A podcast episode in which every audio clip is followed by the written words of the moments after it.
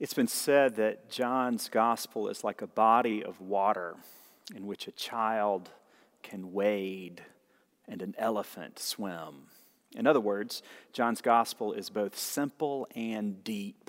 And this dynamic combination of simplicity and depth is um, so true of our gospel reading this Sunday.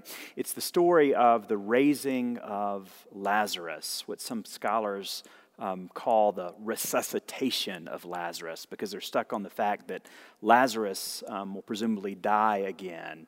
Jesus, once Jesus is raised, will, will, will never die again. But beyond all of that theological nuance, there is real simplicity in this story.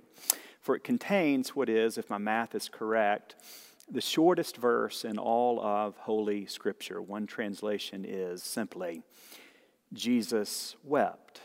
Jesus wept. It's here that we um, can almost feel through the pages of Scripture the tears of Jesus, the pathos of Jesus, that Christ's humanity is our humanity. It's Christ's tears that connect him with all of those ordinary emotions like grief and fear and sometimes anger and countless others.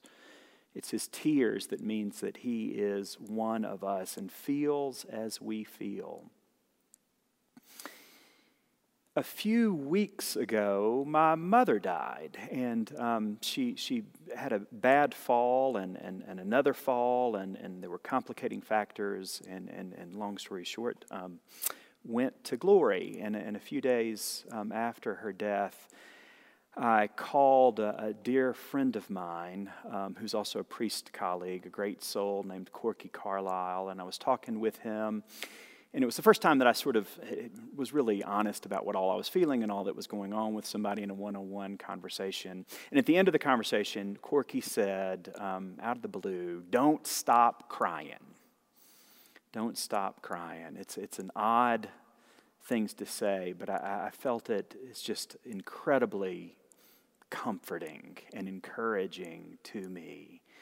These tears of Christ are absolutely our tears. And in the season we're in, the season of, of social distancing, it's our feelings and our tears that are actually connecting us with one another through all of those barriers, through all of the online stuff. It's our feelings that are actually connecting us to one another in this moment. As Scripture says, or Ecclesiastes says, for everything, there is a time and a season, a time for weeping and a time for laughing. And that time is absolutely right now. And we are one in the Spirit when we feel all of that and everything in between.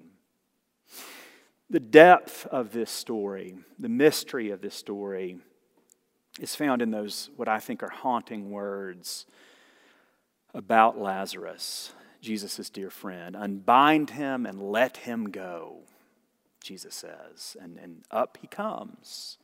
Unbind him and let him go. This is, in that sentence, we, we hear and feel what I think is, is the poetry and the ethics of resurrection.